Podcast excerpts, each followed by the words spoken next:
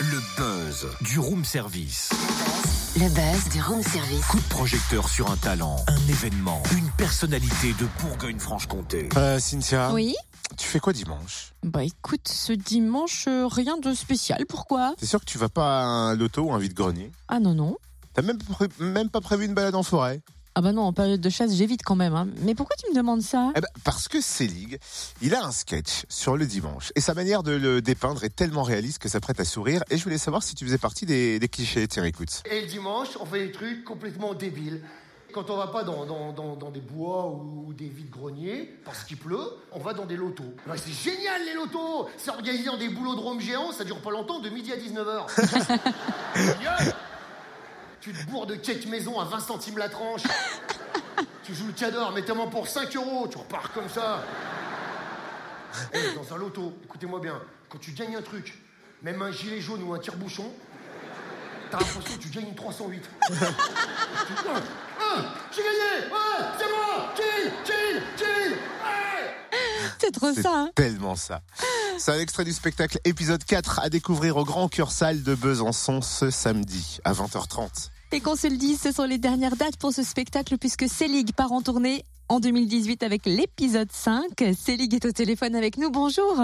Bonjour, merci de me recevoir. Mais on est ravis d'ailleurs, quel triomphe, hein, en tournée avec cet épisode 4 depuis 2014 jusqu'en 2018. Est-ce que parler vrai au public, c'est un peu ça la recette finalement? Bah, en tout cas, je sais pas si c'est ça la recette. En tout cas, je, je suis comme ça depuis que je suis petit.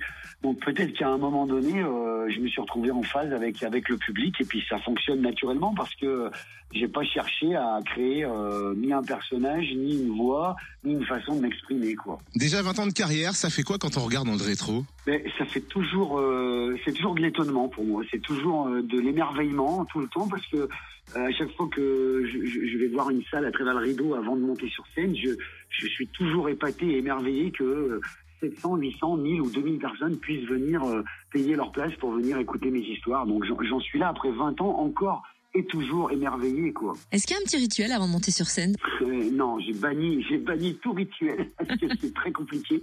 Parce que si on n'a pas l'objet, si on n'a pas le, le rituel, on monte sur scène euh, complètement en panique. Euh, par contre, si j'ai un, j'ai un parfum, un parfum de scène. Voilà, c'est le parfum que je mets tout le temps avant de monter sur scène.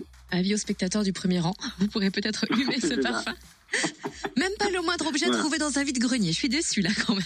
Non, non, non, même pas, non. Ou alors un, un coucou suisse qui prendrait de la place. euh, Ça serait compliqué pour l'emmener dans le train ou en voiture. Et si vous deviez faire euh, un teaser de cet épisode 4, que diriez-vous pour euh, nous inciter à venir samedi? Eh ben, si vous savez pas quoi faire dimanche après-midi, venez voir et puis je vous donnerai plein d'idées. Trois ans de tournée avec cet épisode 4. La suite logique, c'est l'épisode 5. Il est bouclé d'ailleurs et la tournée, c'est pour l'année prochaine. C'est bien ça? Exactement, on démarre à l'Olympia avec le nouveau spectacle épisode 5 qui est qui est effectivement bouclé, qui est dans, la même euh, dans la même veine que le que le 4 sur le quotidien, sur euh, sur ce que j'ai vécu entre ces deux spectacles, ce que j'ai pu voir, ce que j'ai pu euh, ce qui a pu me faire rire, ce qui a pu moins me faire rire.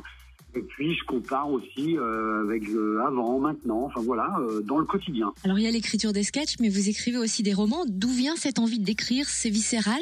C'est exactement ça. C'est le jour je regardais une interview de Jean-Jacques Goldman qui parlait d'écriture et qui disait que c'était une maladie qui rongeait de l'intérieur et ben c'est exactement ça. Je suis obligé d'écrire euh, que ce soit des sketchs, des romans, des nouvelles euh, pour pouvoir me vider la tête de tous de toutes ces idées qui se bousculent du matin au soir et 24 heures sur 24. Ça, ça en devient à la longue presque euh, c'est difficile quand on n'écrit pas de, de supporter ça. Donc voilà voilà le, le, le pourquoi de l'écriture. Alors vu qu'on est dans room service, imaginez que vous appelez la réception. Vous commandez quoi pour votre petit-déj Je vais commander un, un café noir, euh, deux biscottes et de la confiture. Cynthia, c'est bon. Ouais, c'est bon, Merci Cédric. Rendez-vous au Grand Cœur Salle de Besançon samedi, ce samedi-là, hein, 20h30 pour l'épisode 4. Et le 9 mars, au Cèdre à Chenauve pour l'épisode 5. Du coup, on va l'avoir au téléphone en mars. C'est possible. Retrouve tous les buzz en replay. Fréquenceplusfm.com Connecte-toi.